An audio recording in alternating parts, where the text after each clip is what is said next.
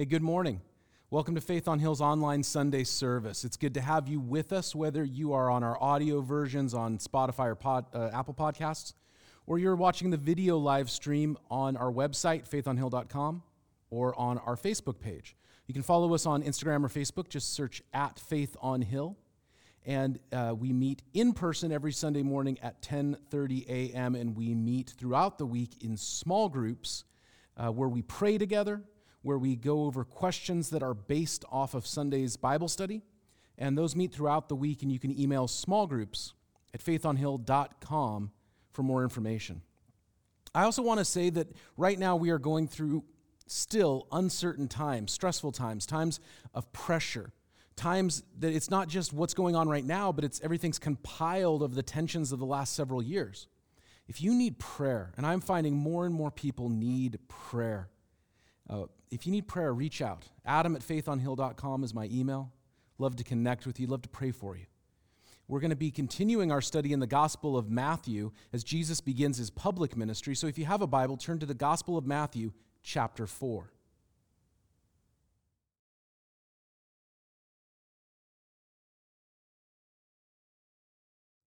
Well, Matthew chapter 4 begins after Jesus has been in the wilderness for over a month. For 40 days and 40 nights, he was in the wilderness by himself, fasting. And then, after that time of fasting, he was tempted by the devil. And we talked about that last week, and you can uh, go back and look, and if you missed that, to see what was going on there. But it's been over a month since Jesus' baptism at the Jordan River.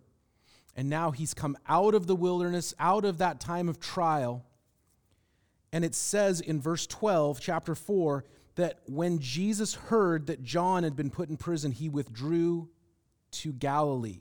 Now, why? We think of Israel as one nation, the land of Israel. And ethnically, that was true in Jesus' day. The homeland of the Jewish people was what, relatively speaking, what we think of as the modern state of Israel. Politically, that wasn't the case, though the Roman occupiers had divided Israel, and the southern part of Israel, Jerusalem and Judea surrounding Jerusalem, was ruled by King Herod and his family, who were puppet kings in, placed by the Romans. The northern part of Israel was overseen by a Roman governor. And so uh, Jesus came out of the wilderness. John the Baptist has been imprisoned by Herod. And so Jesus withdraws out of his political zone, out of Herod's political control zone, and he moves north. That's why in most of Jesus' public ministry, he ministers in the northern part of Israel, in, the Galilee, in these northern areas. And he does deal with Pharisees and Sadducees and scribes who come up from Jerusalem because they had functional or cultural authority among the people. But Herod had no political authority, and so if Jesus just says, "Hey, you know, I'm going to move north," it's it's a it's a move of just practicality. Leaving Nazareth, he went and lived in Capernaum, which is by the lake in the area of Zebulun and Naphtali, to fulfill what was said through the prophet Isaiah land of Zebulun and land of Naphtali, the way of the sea, beyond the Jordan, Galilee of the Gentiles. This prophecy, which was given hundreds and hundreds of years before Jesus was even born, pretty much describes the area in which Jesus did the most of his public ministry.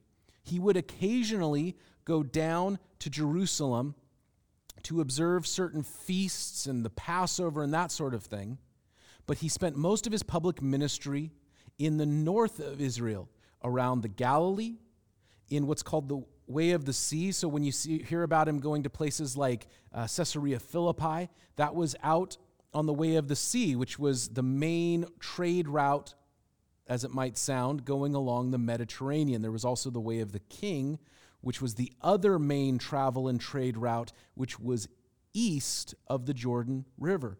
Galilee of the Gentiles. These are all the areas where Jesus did the majority of his public ministry. It's also encouraging. It says in verse 16, the people living in darkness have seen a great light. On those living in the land of the shadow of death, a light has dawned. That's actually a very encouraging prophecy. Why?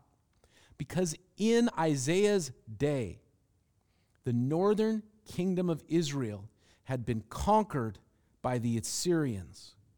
Galilee was Galilee of the Gentiles. The, the northern Jewish kingdom had been conquered and taken away in chains, and non Jewish Gentile settlers, conquerors had come in and laid claim. So, for the prophet to say, This is what God says, that there is coming a time when this part of the promised land that has been conquered and overwhelmed will again be a place where God's people dwell. That's a message of hope. And it's fulfilled in Jesus and his ministry there in this region that in Isaiah's day was conquered territory. That in Isaiah's day, hope had fled. The people living in the land of the shadow of death, they have just experienced war and waste and famine and everything that comes with that. And he says there's coming a great light. And so that is a hopeful prophecy because maybe you look around the world and you say, oh my goodness, look at everything that's going on. Over here, there's this. Over there, there's that. Right there, there's this thing. And I don't even want to talk about that thing because I can't deal with it right now. To know that God is still working and He is not done working and that the darkness will not overcome the light. A source of great hope. Verse 17 says that from that time on, Jesus began to preach, Repent, for the kingdom of heaven has, not will, has come near. Every religion, every belief system, every philosophy, every faith, on some level, in some way, tells us to repent. Every, every belief system tells you to repent whether it is uh, organized religion like Islam, Mormonism, that there is something to repent of. Um, you know, things like, um, you know, Buddhism with the reincarnation, uh, you know, always trying to attain a higher level of consciousness is essentially saying at each level we have to repent of the bad things and we'll do it over multiple lifetimes, whereas like Islam says repent because of this lifetime. Every faith tells us to repent. Even secularism tells us to repent. You know, uh, uh, Marxism, Leninism said, repent of your capitalism, repent of your elitism, and turn to the masses. Even repent of your religion and turn to the masses. Every belief system, every belief system calls you to repent. That is not unique. But what creed or code or faith has God coming to you? Even in what we might call religious Christianity, which means it's religion, human religion, that takes the forms or the trappings of the Christian faith. It is about me doing something to be right before God, me doing something so that God will forgive me.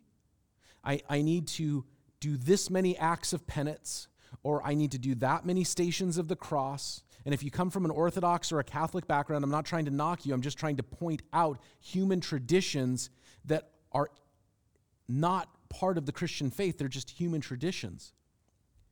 I need to do this many mission trips, I need to go knock on this many doors, and then I will have done my penance so that God will forgive me. That is me trying to get to God. The, I am struck again and again and again. I've been teaching the Bible for over 20 years. I've been following Jesus most of my life. I am struck repeatedly with how unique faith in Jesus is. The idea that we don't try to get to God, but that God has come near to us. I don't think we can fully grasp or appreciate how amazing that is. And as Jesus, God in human flesh, came near to people. It says in verse 18 that he was walking beside the Sea of Galilee and he saw two brothers, Simon, called Peter, and his brother Andrew. And they were casting a net into the lake, for they were fishermen. Come, follow me, Jesus said, and I will send you out to fish for people. And at once they left their nets and followed him. And going on from there, he saw two other brothers, James, the son of Zebedee, and his brother John. And they were on a boat with their father Zebedee, preparing their nets. And Jesus called to them, and immediately they left their boat. So they jumped off the boat and swam to shore, and they left their father and followed him. So Jesus is going around preaching, repent, for the kingdom of heaven has come near. And he is calling people to himself come and follow me. Now, this isn't the first time they've met Jesus. How do I know this?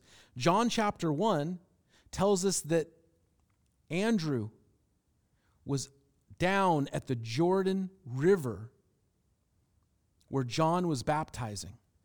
And that after uh, John declared that Jesus was the Messiah, Andrew went and grabbed his brother Peter and said, Come and see, could this be the Messiah? Uh, there is some indication, and it, I don't have time to get into it, but there's some indication from Mark's gospel that James and John might have been related to Jesus through their mother. Whether that's true or not, it, the idea is, is this is not the first time they have met Jesus, but this is when they left what they were doing to follow Jesus. Now, the story gets muddied a little bit. Why? Because at the moment that they are called to follow Jesus, they are also called to serve him. Here's what I mean by that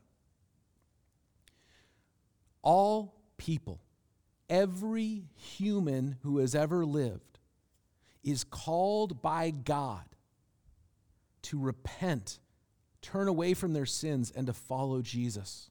Every person, including you right now, me right now, we are called to turn away from our sins, our rebellion, and to follow Jesus.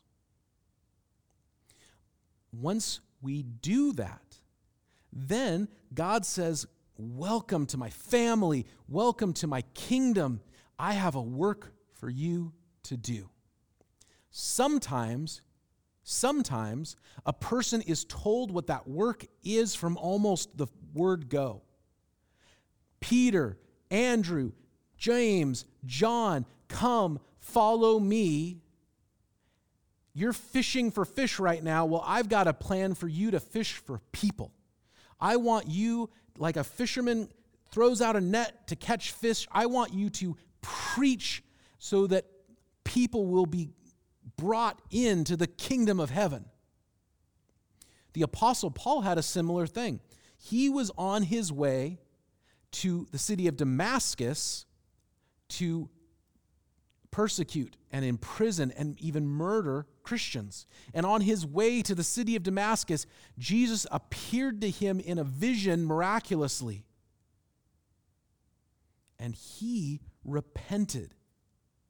And he was blinded by this vision. And so, three days later, God told a man in Damascus named Ananias, I want you to go and I want you to pray for this man so that he could receive his sight and I want you to tell him the things that he must do for me.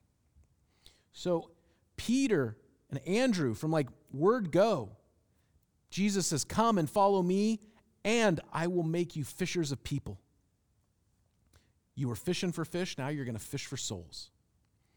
Paul, it wasn't the first day, but it was day three. He gets told, Hey, this is what God has for you. This is the thing you have. But for other people, it's not the same. Uh, you can look in the book of Acts and you can see that uh, Ananias and Sapphira, Barnabas, Stephen, Philip, these people in the early church, women and men who just said, I want to follow Jesus. And then later on, God clarified for them their calling, what they were supposed to do, the work that God had for him or them or her. And what can happen is we hear this and we see, oh, wait, God told them right away what to do. Is that what I'm supposed to do? Or, or should I feel bad if I don't have a clarity in my calling? What's my purpose? What am I supposed to be doing? Truthfully, I did not have a clarity in my calling right away. I became a Christian at a very young age. And I had no desire, uh, I had no interest in being a pastor. Like, I never thought when I was like in fifth grade or when I was in middle school, I, if you had told me I was going to be a pastor, I would have said, that's crazy. I wouldn't think that, right? I wanted to do the standard things. I'm gonna be a fireman, or I'm gonna be an astronaut, or I'm gonna join the Navy, right? Like just just kind of things like when you're a kid thinking about what you want to do. I had just these different thoughts about things. I didn't think, oh, I'm gonna be a pastor. In 1998, I felt a unique call, is the word we might use. I just felt an imperative. I had to go to Russia on a mission trip that my church was taking. And so in 1998, I went to Russia. And while I was there, I knew that I was supposed to serve God in some specific way. But even then, I didn't think, oh, I'm going to be a pastor. I thought maybe I'll be a missionary or maybe I'll do music as a ministry. Um, and then in 2001, I moved to England to be uh, the worship leader at a church. And I thought, this is great. I'm doing music and I'm doing missions work. This is what I feel, felt called in Russia three years earlier to do. And while I was there, God began to clarify my calling, and music has been a part of my calling. And missions has been a part of my calling, and I still go, you know, to Mexico and do things like that. But as I was there, God began to clarify, no, I want you to teach the Bible. And, and, and as that has gone on um, in the last 10 years, God's clarified even more, not just teach the Bible, but I want you to care for people. And I want you to walk with people through things. And, and these are the things that I do now. But that's my calling. And it didn't happen right away. Whereas I have known other people who became Christians and it was like they just knew I'm supposed to do this. And it wasn't for years later that God sent them, but they knew right away. Whereas it took me years to kind of clarify what I was supposed to do. The, the point is, the point is that God called them, follow me. And for them, he, the work that he had for them was right away. But for many of us, it takes time to clarify our callings. I am so thankful to see how God is using people in our church. How people in our church are telling their neighbors about Jesus. How people in our church are supporting people in their community. How people in our church are praying. How people in our church are serving. I could start just going down the list of pe- this person's doing that and that person's doing that thing. And we're seeing how God is clarifying some people's callings. And they didn't know what they were supposed to do, but it's kind of becoming clear this is the thing I'm supposed to do. And for others, they're in a process of, of clarifying their callings. And it's difficult right now because for some of us, what we would want to do, we can't do in the same way during this season of pandemic. But we kind of have a sense hey, once we're past this, I kind of have a sense this is what we're supposed to do. But Jesus preached, repent, and then he called people to follow him. I don't think we can understand fully what it meant for James and for John to hop out of that boat and to leave their father. I don't think we can fully understand it. Because in our culture, we do what we want to do. In their culture, you wouldn't do anything that would like leave the family business. What? Are, are you sure? Do this thing, leave. I have obligations.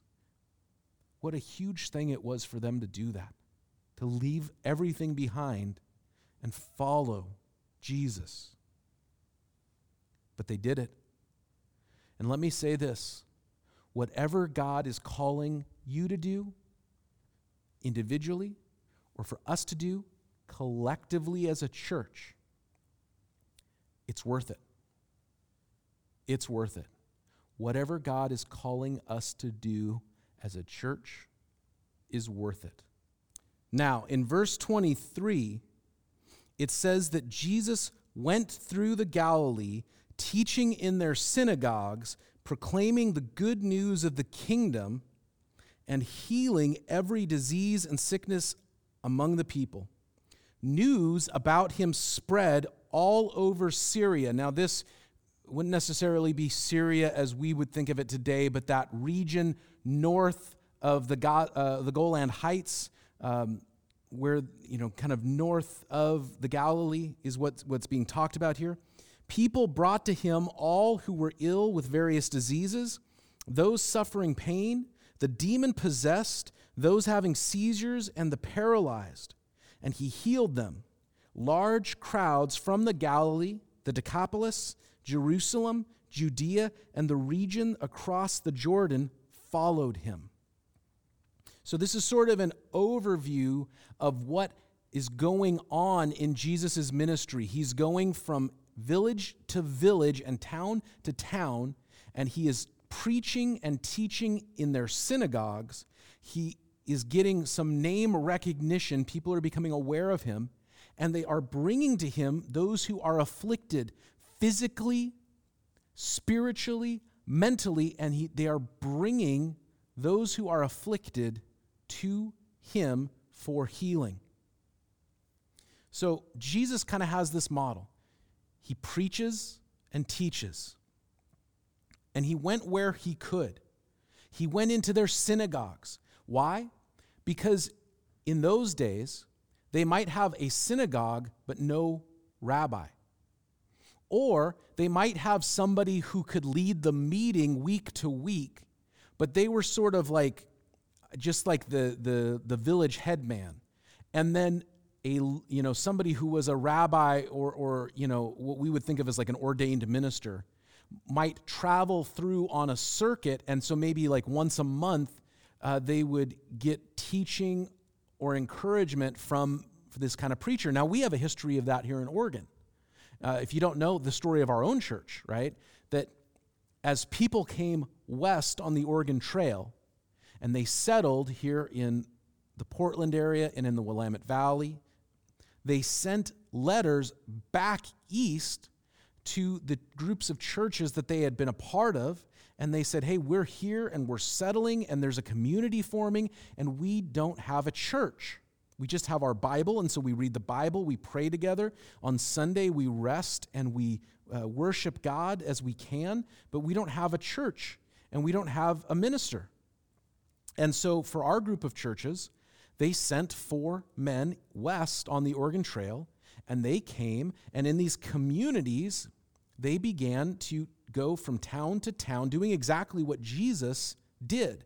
And so, in some places, uh, there was already sort of a community, and so they would maybe meet in a house, or then they'd build a simple kind of church building like you'd see in a movie from the Old West, right? And then, you know, they would go, hey, this Sunday I am in this town, and then I'm going to travel from Salem out to Florence on the coast, and I'll be out there next week. And then they'd come from Florence up to Albany, and they'd be there next week, and then they'd go back to Salem. So every three weeks they were in a town.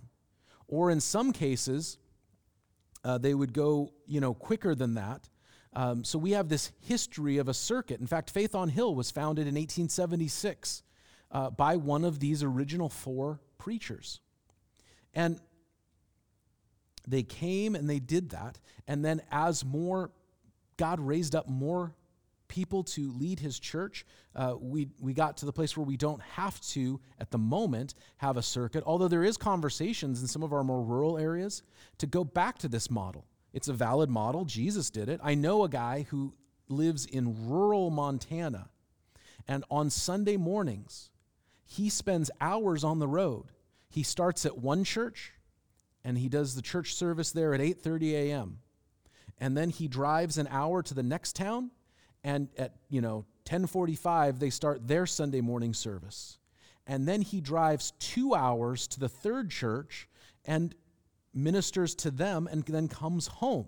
And he spends hours on the road every Sunday because these communities might have like 50 people and they, and they have one church in town. And so he, he is ministering to these three churches because that's just what the what's necessary. And uh, you know talking to leaders in other groups of churches that's something that they're dealing with in wyoming and north and south dakota in rural montana and idaho. And we're starting to talk about it in our group of churches uh, for some of our like coastal churches and some of the small towns on the coastal range. It's a totally valid thing. Uh, there's a part of me that wonders will i someday pastor faith on hill and maybe like one other church as, as these things have become necessary I'm not saying that's a plan and there's no nobody's going, "Hey Adam, will you do this?" I'm just talking about like these are this is a valid model of doing church, but he would go from town to town and he would preach and he would teach and I would have loved I would have loved to hear a Bible study taught by Jesus. Oh man, someday. But he would preach and he would teach. What's the difference between preaching and teaching? Well, for some people, it just means if I get really excited, I'm preaching, but if I'm a little more chill, then I'm teaching. What preaching is, is proclaiming, and what teaching is, is explaining. And so when I preach, there are times when I'm preaching, I'm proclaiming the truth of God, I'm proclaiming the good news of Jesus, and there are times where I'm teaching. I'm, I'm explaining something about the Word of God, about God's plans for people, about God's will, and, and I probably do both in a sermon or a Bible study or a podcast or whatever. And as he is preaching and teaching, he's inviting people to come and follow him. Now, I don't invite anybody to follow me. You don't want to follow Adam. But I'm inviting people to follow Jesus with me and to follow Jesus with us and saying, hey, we are doing what we think God's called us to do. Let's come together and do it together. So Jesus preaches and he teaches. He invites people to come and to follow him. And then he says, What do you need? Now, can I say it's this third step that as a church we are clarifying in this season? What does our community need? how is it that God has called us to serve Him uniquely in this community? And there are ways that we have helped. We, you know, you see how people are connected, uh, you know, individually. You know, we have people in the church that work with, um, you know, helping kids, like with the Toy and Joy program or we have people that, that have a unique ministry to prayer, or there's people that have an encouragement ministry and they're just going around encouraging people all the time, or they're connecting with their, uh, their neighborhood in a unique way. Uh, I feel like God's given us an open door at View Acres Elementary. Um, how can we serve our community? But he looks around and he says, What do you need? And we know that there was a lot of demonic activity happening in that moment, in that time, and in that place what's happening here and now. That's the thing that the church always has to readdress. What do the people in this community need? They first and foremost need the gospel of Jesus. But then, hey, somebody comes and says, hey, I need help. How can we help? And, you know, one of the things in the last several years that God's given us to do, we're not a rich church, but we've kept some people in their homes.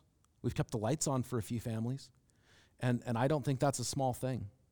I, I don't think it's a small thing that as a church we've opened our doors to Scopus Christian School so that there's a, homeschooling co op that is meeting a need for kids who could not succeed in the public schools, nor could do they do particularly well homeschooling. And, and I, some of these stories is not my story to tell, but I'll tell you, I'm, I'm hearing stories of how God is using them, and, and, and we're part of partnering with them. So what do they need? That's what he says. So he comes and he heals people. His point of ministry wasn't to heal people, just like I don't think our point of ministry is to be sort of a charitable organization, but we can look around and we can say, What do you need? If you want to read a book on this, I highly recommend the book Generous Justice by Tim Keller.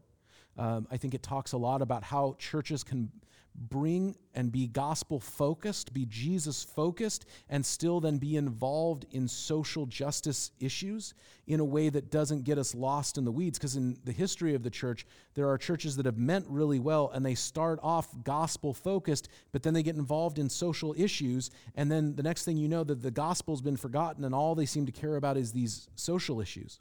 Or churches that say, we don't want that, so we're only going to focus on the preaching and the teaching, and we are going to ignore the needs of the community around us. Why not both? Why not bring the good news of Jesus and then look around and say, hey, what's the need right now? How can we help right here where we're at? He was teaching, he was preaching, and there was action, and it's all connected. You know, he went where the people were. The people gathered in the synagogues on a Saturday morning, that's where he went. I want to be where people are, which has been tricky since we're supposed to, you know, the last couple years it was like, how do we social distance?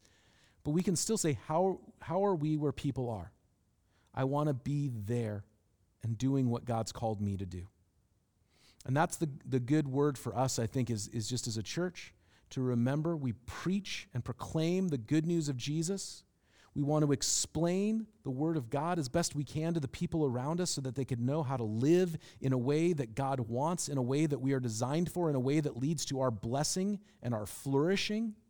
And then we want to be active in saying, How can we help? What can we do? What work has God given for us?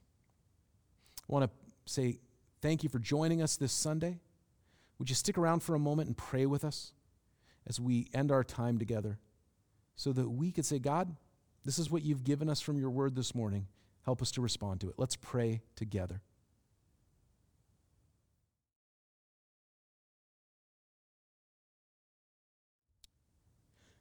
You know, Romans chapter 15, verses 5 and 6 say, May the God who gives endurance and encouragement give you the same attitude of mind towards each other that Christ Jesus had, so that with one mind and with one voice you may glorify the God and Father of our Lord Jesus Christ.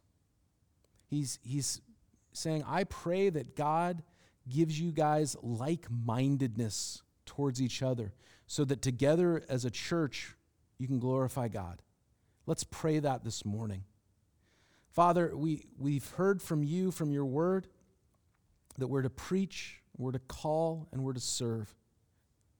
Help us to have the same spirit, the same mind, to, to care about each other and to value each other, so that in that we can glorify you, that we can worship you by being united together. Lord, I pray that you would give us vision as a church in 2022. How do we serve you? We know to proclaim Jesus. We know to follow Jesus, but what's the unique work you have for us in this time and in this place? Pray these things in the name of Jesus, our Lord and Savior. Amen. God bless you, and we'll see you this week in the small groups.